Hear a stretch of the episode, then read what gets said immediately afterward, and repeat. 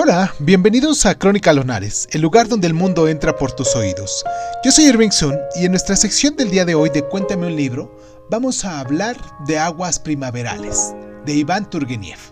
Comenzamos.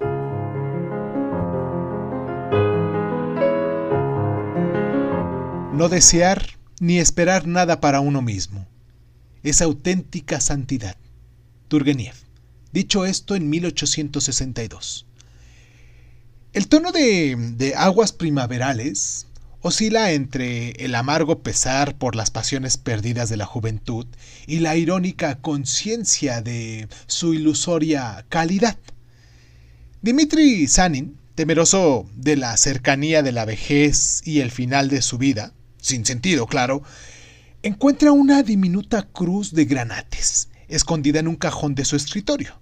El descubrimiento evoca toda una historia maravillosa y vergonzosa a la vez, de su doble historia de amor de 30 años atrás, cuando estaba en Frankfurt, después de su periplo cultural por Francia e Italia.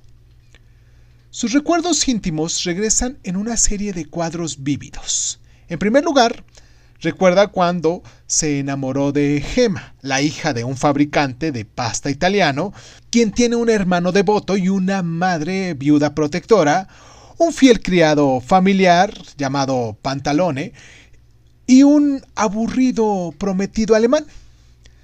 Sanin se enfrenta en un ridículo duelo con un oficial que ha insultado a Gema y ocupa el lugar del novio aburrido y hasta consigue vencer las deudas de la madre.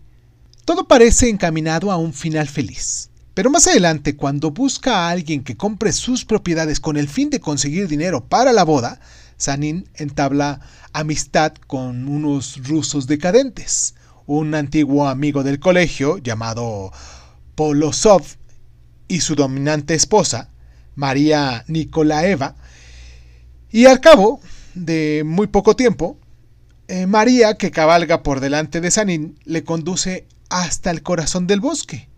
Y dice en esa parte, ella avanzó imperiosamente, y él la siguió obediente y sumiso, carente de toda voluntad, con el alma en un hilo.